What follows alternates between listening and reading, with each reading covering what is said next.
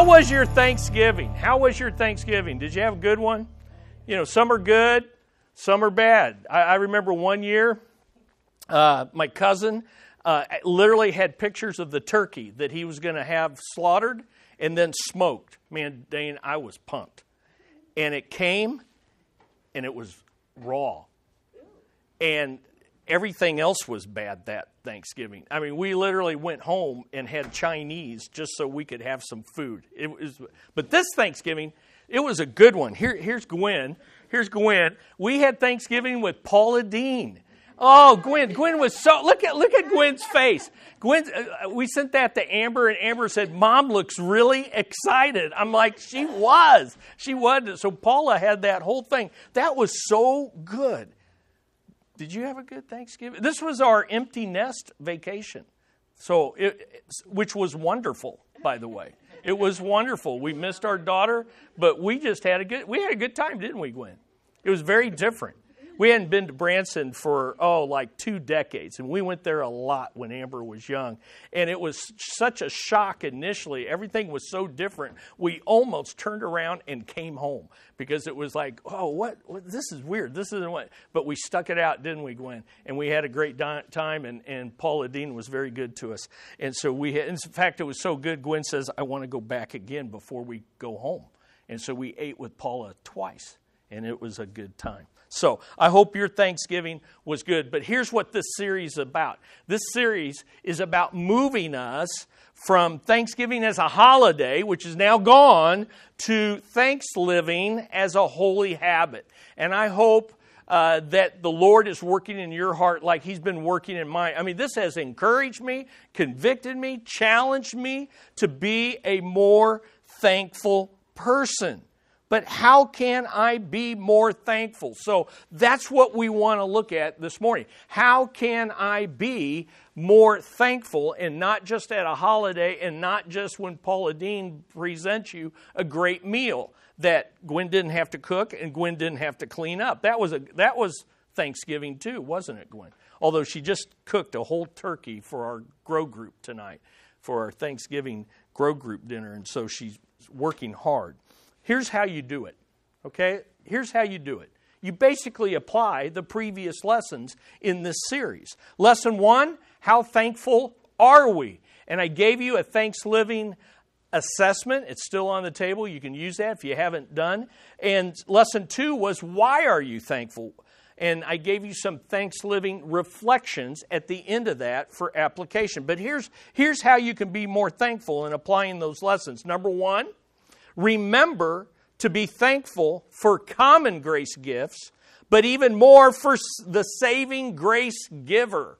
Okay? So be thankful for the common grace gifts. We talked about look around. And we were thankful for the things that happened on our vacation. And, and we, we rejoiced in those things. And you know what? God wants you to do that. But trace those things back to the giver. Amen?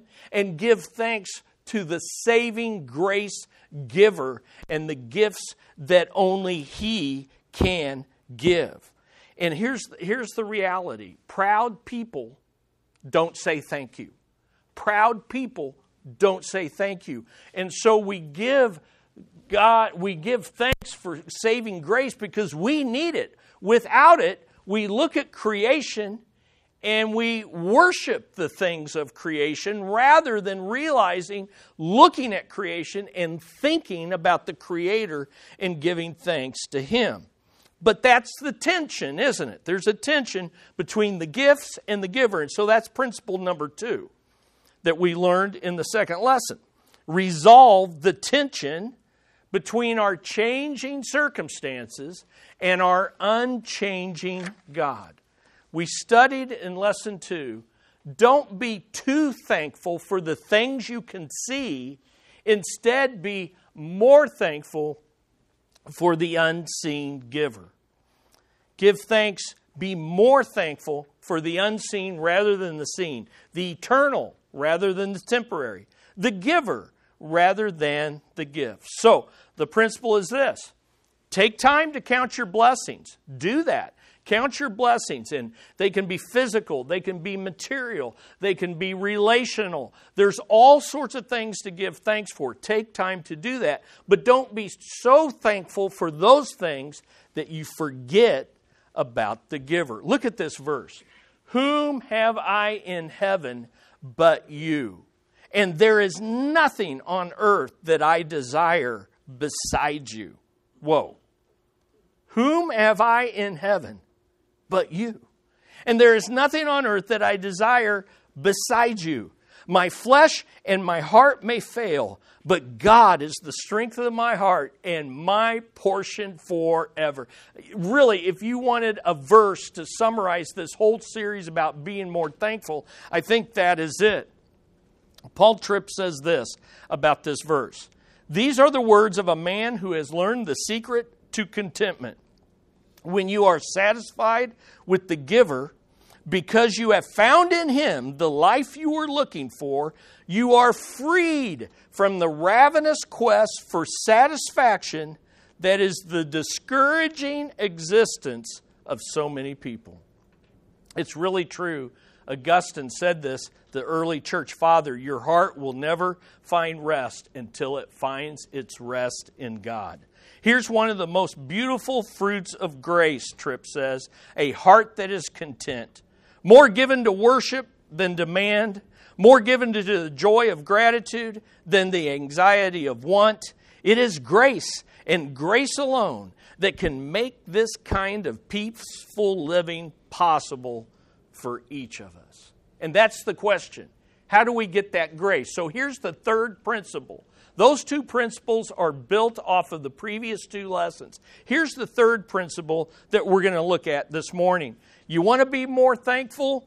Realign your living with Christ's Lordship. Realign how you live with what is true about the Lordship of Jesus Christ. And here's the verse. So, if you have your Bibles, and I hope you do, we're going to look at two verses in Colossians 1. Colossians, uh, I'm sorry, Colossians 2, 6 through 7. Colossians 2, 6 through 7. Some of my favorite verses in all of the Bible. There is so much packed in that. And these are the two verses we're going to look at today. Realign your living with Christ's Lordship. Listen and read and follow along as I read. Colossians 2, 6.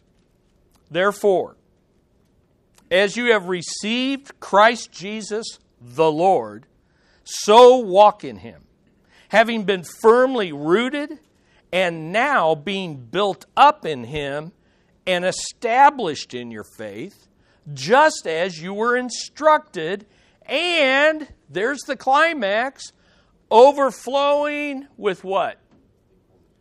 With what? Thankfulness. Thankfulness. Any of you have gratitude in your Bible? Some of them overflowing with gratitude, overflowing with thankfulness. The ESV has abounding in thanksgiving. Let your living, here's how the message paraphrases let your living spill over into thanksgiving. That last phrase, look at that last phrase in your Bibles. It's in the present tense and it's the climax. It is saying this continually overflow with thankfulness. Now, one of the traditional symbols of thanksgiving is what? The cornucopia. And here it is. And one Thanksgiving, we were down at the Keeter Center in Branson, and they had this. They had this ice sculpture cornucopia overflowing with boiled shrimp for which I was thankful, right, Jeff? I mean, that was just good. It was, it was just, it was just amazing. It was, it was just overflowing, and that's what this phrase means. Okay, that's what it means. It's a picture in your mind of we are the cornucopia. And out of us is to be this overflowing abundance of thankfulness just coming out of us, flowing out of us. I mean, when you walk to a place and see shrimp flowing out like that, you get excited. Well, people ought to see us coming and get excited because I know out of this person is going to be an overflowing abundance of thankfulness, both for common grace and saving grace gifts. Now, you might be thinking, that's impossible. No one can be overflowing with thanksgiving 24 7. And hey, I find it easy, and maybe you do too.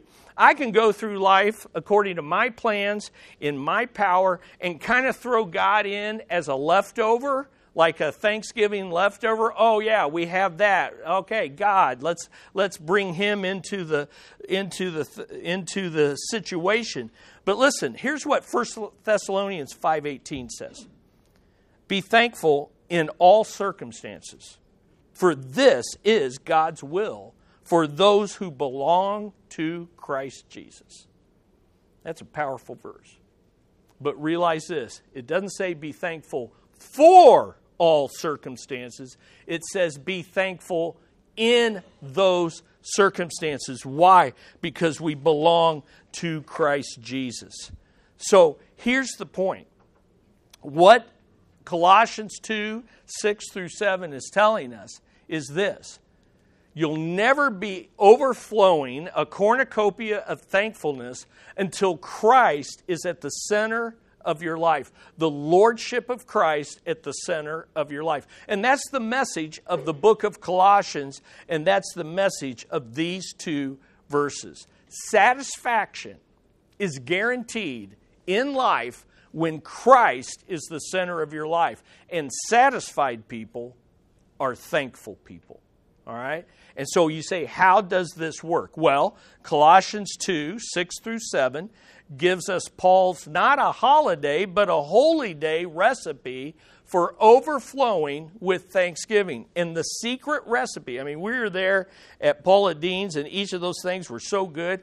And so, what is my wife doing? She's trying to figure out what is in this. What's the recipe for this? What's the seasoning here? How can I make this? Well, what is the recipe? What is the secret recipe?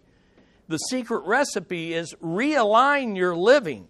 And so, if you look at this, these two verses, and we're going to see this, there's this just as, so continue pattern throughout these two verses. Just as this is true, so continue. Realign your living with His Lordship. Let's look at the ingredients in the recipe. The first thing is this embrace surrendered living. If you want to be a more thankful person, embrace surrendered living. And that's what we find in verse 6. Notice what it says. Really simple. Therefore, as you have received Christ Jesus the Lord, so walk in him. Just as, so continue to walk. And I've kind of given you the principle uh, there in your notes. Just as you received Jesus Christ as the Lord, so continue to live under his lordship on a daily basis. You will be a more thankful person. So here's the first question Have you received Jesus Christ as the Lord? Have you received Jesus Christ?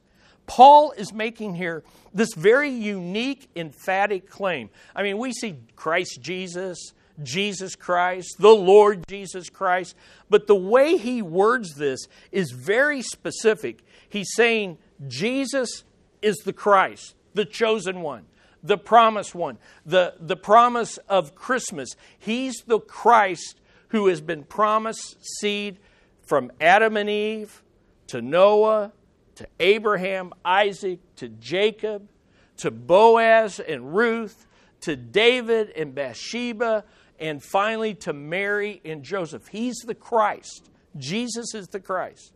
But he's also saying Jesus, just the very name, means he's the Savior of the world. Again, this is Christmas stuff. Matthew 121. She shall bring forth a son, and you shall call his name Jesus, which means what? Yahweh saves. For he will save his people from their sins. So here is Jesus, carpenter from Nazareth. He is the Christ and he is the Savior of the world. But then he says this this Jesus, who is the Christ, is the Lord. And that's the focus in verse 6. He is the Lord. It's very definite, it's very emphatic. He is the ruler over everyone and everything. So here's what he's, he's emphasizing. When you got saved, you received not a Jesus, but the Jesus who is the promised one and who is now Lord over everything. Now ask yourself, how much did you know about Jesus when you first got saved? It probably could fit in a thimble. And sometimes we weren't presented a full understanding of who Jesus was, right? But we placed our faith in Him and we're saved. But we grow in that understanding. But even us, as we share the gospel, we need to be very clear about who Jesus is. He's Lord. That's not something you add on after you get saved. Jesus is the promised Christ in the Bible, but He is the Lord due to His resurrection. He is the Lord over everything, and He invites you to receive Him as your Savior and Lord. Look there in Colossians chapter 1. Just look back one chapter. Look at chapter 1, 15 through 20. 15 through 20. This is who Jesus is.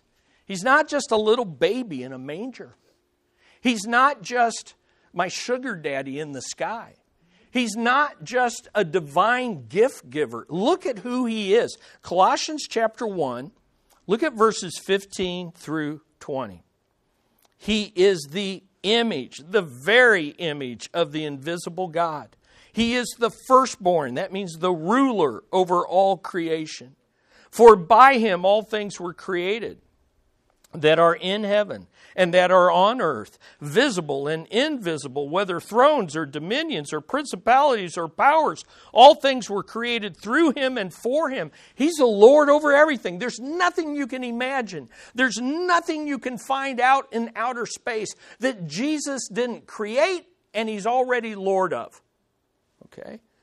And he is before all things, and in him all things consist. And he is the head of the body, the church, who is the beginning, the firstborn from the dead. He rules over the dead because he rose from the dead. And in and that in all things he may have the preeminence because he's the ruler, the Lord. For it pleased the Father that in him all the fullness should dwell, and by him to reconcile all things to himself. By him, whether things on earth, things in heaven, having made peace through the blood of his cross. Now come back to Colossians chapter 2 and look at verses 9 and 10. Right after our verses, 6, 7, and even 8, look at 9 and 10. Paul comes back to this idea Jesus is Lord. Look at verse 9, chapter 2, verse 9. For in him dwells all the fullness of the Godhead bodily. That's probably the best definition of the incarnation. Here's a human being in whom the fullness and complete divine nature also dwells. Truly God, truly man, and you are complete in him who is the head of all principality, all power. There's no, there's no one that is bigger, greater, stronger, smarter, more wonderful than the Lord who is Jesus Christ. So here's the idea, and I have this in your notes salvation is a free gift from the person who is both Savior and Lord. Listen, you can't be a Savior if you're not the Lord of everything. How can I deliver you from something if I'm not the Lord of it. Okay? So sometimes we kind of think of Jesus in two categories. First, he's my Savior, then he's my Lord. No, the person that you invite people to receive for salvation, we should be inviting people to receive Jesus as Savior and Lord because that's who He is. If He's not Lord, He can't be Savior. He's got to be Lord of everything. And we can't receive Jesus as mere Savior and then opt in on His Lordship after salvation. But that, now, in, in, in practicality, it kind of works out that way, right? We accept Christ, and then one day it kind of dawns on us sooner or later oh, wait a minute. He rules over my life, right? And then we surrender. But that's the way it ought to always be. We should be continually surrendering our everything in our lives to him. But we don't know everything about our life. I don't even know everything that's in my heart. One day I can wake up and there's stuff in my heart. I didn't know that was in there. That's bad. What do I do with it? Surrender it to his lordship. One day I encounter an area where God maybe takes something out of my life and I go, I want that back. Oh, wait a minute. He's Lord. I got to surrender that to Him. But we don't make Him Lord, He already is Lord.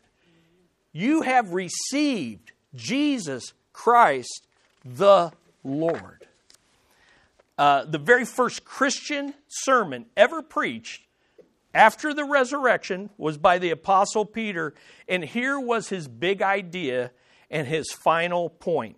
Acts 2:36 Therefore let all the house of Israel know assuredly that God has made this Jesus whom you crucified this human that you see as a human being and you thought was heretical and insignificant whom you crucified God has made him both Lord and Christ. Paul picks this up, Romans 6:23. For the wages of sin is death, but the gift of God is eternal life in Christ Jesus our Lord. Okay? And here's Romans 10:9. If you confess with your mouth Jesus as Lord and believe in your heart that God raised him from the dead, that is to be risen above and seen as Lord, then you are saved. So here's the point, and it's in your notes. Your salvation is secure and sure by who Jesus is and what he has done and what he is doing and what he is yet to do. Jesus is Lord over the past, the present, and the future. Now, is that not a reason to give thanks all the time? There's nothing that can happen for which you can't give thanks because you know whatever is happening, Jesus is Lord. Therefore, the rest of your life, the rest of your life should overflow with one big thank you. Have you received Him? If so, the rest of our lives should be one big thank you. Really, you can, you can summarize coming to Christ in three words please and thank you. Please forgive me of my sins. Please give me your righteousness. And then Christ, God, on the basis of what Christ has done, what Christ is doing, what Christ is yet to do, on, on that basis, he answers that, please forgive me and please give me. And when he does, what do we say? Thank you. Thank you. Thank you. And we don't stop saying it. The rest of your life is one big thank you. So every morning, let me challenge you. This is so practical. This is big time theology that's big time practical. Every morning, before you get out of bed, turn your heart toward the Father and His Son, and by His Spirit, say, Thank you. Thank you. All that I do today is one big thank you for giving me yourself as my Savior and my Lord. What's the first thing you do when you get up? What's the first thing you think? You think about what you got to do? You think about what you don't have? You think about what's hurting? You think about what's, what's, what, what, what's going to happen on your schedule? What, what's the first thought in your mind? What's the first thing you do? Do you grab your phone? Before you do anything else, think, thank you. I have received you as my Savior, but you are my Lord. And so everything I do today is one big thank you for giving me yourself for my salvation. Have you received Him? Well, here's what Paul says to do. If so, continue to live under His Lordship on a daily basis. Notice what it says. The key word in verse 6, the key words are just as or as. As you have received him, so continue to walk in Him as one big thank you. It's amazing.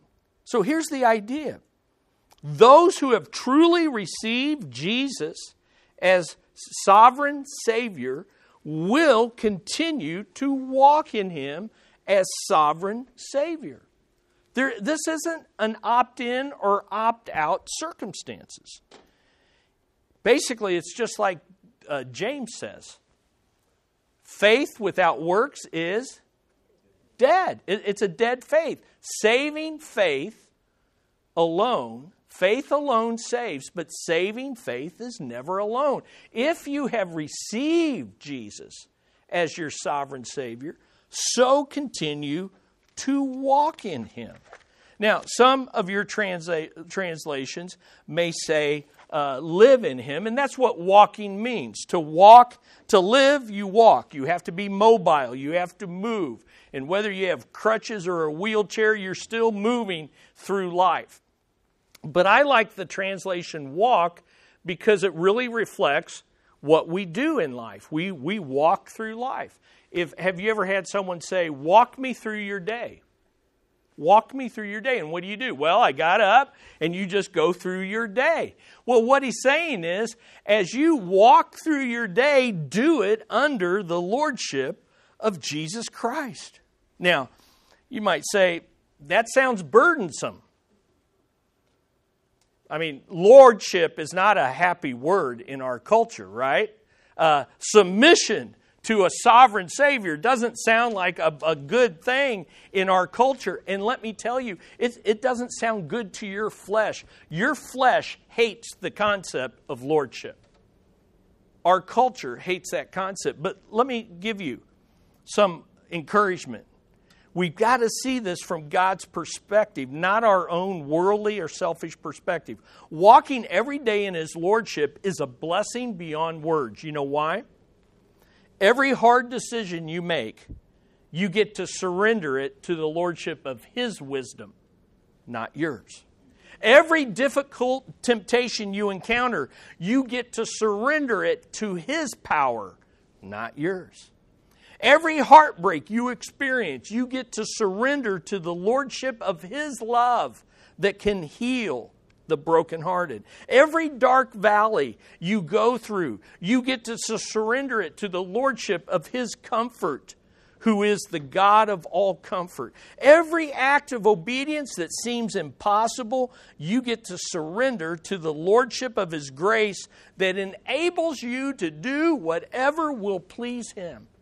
See, lordship is a blessing, not a burden. Can I get a, a nod and an amen there?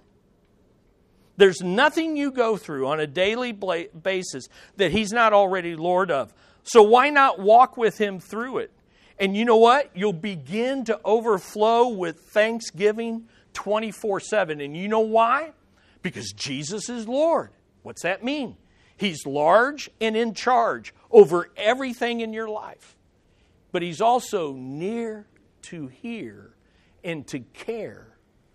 He's that much of a Lord. He's not far away and distant like the God of Islam, looking down, judging, wondering if you're measuring up. No, He's a heavenly Father who is near to hear. This is a beautiful thing.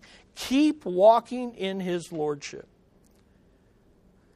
For some of you, maybe the pain of 2022 has been difficult. Maybe 2022 is difficult, and you're glad that it's almost over. Others of you may have fear regarding 2023. And the fears in this room, the anxieties in this room are different and unique, and yet they're all the same. Jesus is the Lord over all of it, and He will walk you with you through it. But you need to walk with Him just as you received Him. Realign your living with His Lordship. Now, there's another ingredient. So that's the first ingredient embrace surrendered living. But there's another ingredient to this holy day recipe for overflowing with thankfulness experience spiritual growth. Experience spiritual growth. That's what we see in verse 7. Paul doesn't stop. This is all connected. It's all connected. And here's what he says in verse 7 Having been firmly rooted and now being built up in Him. Having been, there's that past idea. You have been rooted in Him. Now continue. Notice what it says. The basic principle, I have it written in your notes. Just as you have been rooted in Christ's Lordship, continue to be built up in this.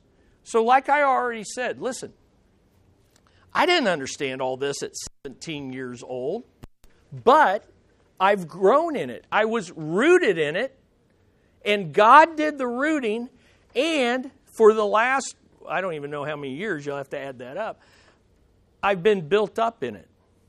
I've been growing, experience spiritual growth in His Lordship. So here's the question Has God firmly rooted you in Christ Jesus the Lord? Has God firmly rooted you? And here's the cool answer the answer is if you've received Him, then you're rooted in Him, and that's good news. See, some people present, some theologies and some denominations and some religions present salvation as something that you can lose.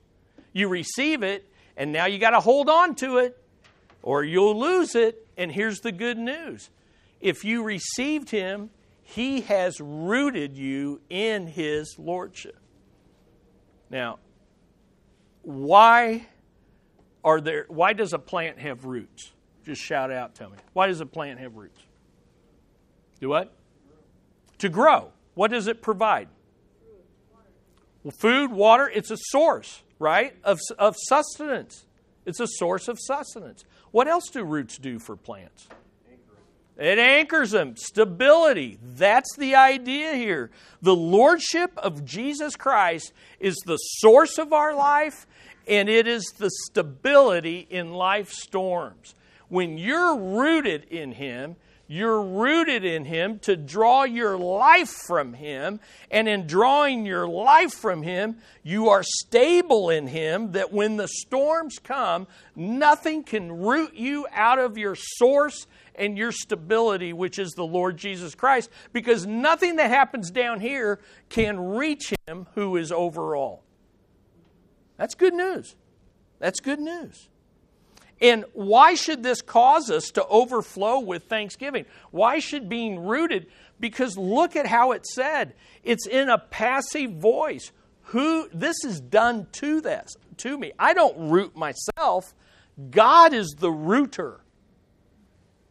And it is a perfect tense, which means He rooted us in the past and we remain rooted even after it happened. So, what this is the beauty of our salvation. When you got saved, you not only were forgiven, you received a Lord and you were rooted in Him, and God rooted you in Him, and you will remain in Him on into and nothing can uproot you.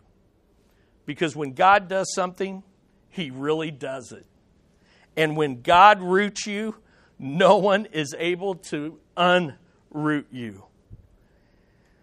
Why should we be a cornucopia overflowing? Because we've been securely rooted by God into Jesus Christ, who is a cornucopia of divine nature. Look again at verses 9 and 10. This is the one that you have been rooted in. Look at 9 and 10. For in him the fullness of deity dwells in bodily form. Jesus is a cornucopia of divine nature because he's God. And guess what? You're rooted in that. You get to draw from that. And in him, you have been made complete, and he is the head over all rule and authority. Now, does that just not say thank you? Thank you. Thank you. I get right back from thanks. This is why you don't focus on earthly things. Great time, but vacation comes to an end. I don't, you know, the only bad thing about vacation is getting ready for it and then dealing with life when you get back, right? So we get back and my, we, we rent out my dad's house and they had sewer problems. So we had to redo the whole plumbing, right? And so, one of the benefits of this is I got to see a camera go through my dad's sewer line. That's a fascinating thing. You know, there's roots down there. My dad has no more trees in his backyard, and yet there's roots growing in that sewer line because apparently roots can grow for over seven years even when the tree is grown down. You know why roots go to a sewer system? Because, well, to be bluntly, sewer is rich fertilizer and plants are drawn to it and they're and they're rooted in that and they're drawing source from that well here's the good news we haven't been rooted in sewer waste we have been rooted in the Lord Jesus Christ and the riches of his fullness as divine God. That is just amazing. And you're secure in it. And listen, bad economy cannot unroot you. Diagnosis of cancer cannot unroot you. There is nothing, heartbreak, hospice, it doesn't matter. And all those things are things that we're facing as a church family. But you know what? None of that can unroot you. It is a beautiful thing to be rooted in His Lordship. But here's the second thing, part of it. If so, continue to be built up in His Lordship. You're rooted, so be built up in His Lordship. Notice what verse 7, I want you to see it in your Bible. Having been firmly rooted and now being built up. So here's this idea of, again, align, realign your living with the reality of His Lordship. You've been rooted, so keep on being built up. So here's the question Roots don't exist for themselves, okay? They go down deep to bring up nutrients and to water the shoots that are above the ground and exist to bear fruit. In the same way, we've been rooted to draw our life from Him, one who is hidden in the heavens. We're to draw our life from Him, and then we show it by the way we live. This idea of being rooted is also can be used of a foundation. You ever driven by a place where they're building? and someone's laid a foundation and they just never build on it. Have you ever driven by a construction site like that? I mean, we have a couple of those in the Northland. And you just drive by and, and, and, and you can't help but talk about it. Well, wonder what they're building. Wonder what happened. Did they get lazy? Did they run out of money? Did they die? Why isn't that foundation built on? But listen, listen. There's a lot of professing Christians that look just like that foundation. They claim Christ. They claim to have received Him. They claim to be rooted in Him. And yet there's nothing ever built on that foundation. And so you wonder did you run out of resources? No. If you're in Christ, He's the fullness of deity. Did maybe, maybe you're dead and you never really were born again. Or maybe you're just lazy and you haven't learned to realign your living with His Lordship. Are you with me? So when people look at your life, do they see fruit from the roots of His Lordship? When they look at your life, do they see a foundation that's being built up? Man, I look back on my life, and this time of year is when I do that, and I just think, man, my, my knowledge and understanding and my living was fell so far short. I, but I've grown, and I don't want to stop growing. How about you? And so we want to continue with that. So here's the good news God is the one that's doing the building. Notice, we don't build on the foundation. We do, but we cooperate with Him. The one who rooted you is the one who builds you up. That's good news.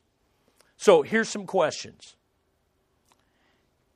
If, if you have received Him, then you're rooted in Him, and He is seeking and is building you up. But we have to cooperate. So if God is the one building us up, what are the tools He uses? And you see them right here. I mean, just to keep it simple, his tools for building you up are the Word of God and the Spirit of God. Those two can never be separated. And to be quite honest, none of these are separated. God uses His Word, His Spirit, which I like to liken to prayer, okay, and the people of God. That's what God's using to grow you up. So here's the question Evaluate. If I am to cooperate with God, how did I do in 2022? This is the time of year to evaluate. So take a look at those questions. I'm not going to have you discuss them at the table, but think about those. How consistent was my treasuring Christ in feeding on His Word this past year? Listen, He's building, but He does it through His Word. And you and I have a responsibility to be in it. How consistent was my participation in our congregational worship? Man, I am. I, this, COVID has has just sifted and revealed a lack of commitment among many professing believers, and it is heartbreaking. And it is tempting. And just the whole entrenchment for over a year that wasn't good for my heart. It wasn't good for my soul. And I, Gwen and I talk about it. We got to push against this. We have got to push against this. How did I help build one another up in a grow group this past year? How did I help build up others by being active in ministry this past year? And what are my plans for growing spiritually and being built up in 2023? Here's the thing God is doing all of this but he uses means. And we have a cooperation. So if you go over to look at Colossians uh, chapter 1, 23, just to show you the balance between God's sovereign working and our responsibility. Notice in verse 22, he says, You've been reconciled.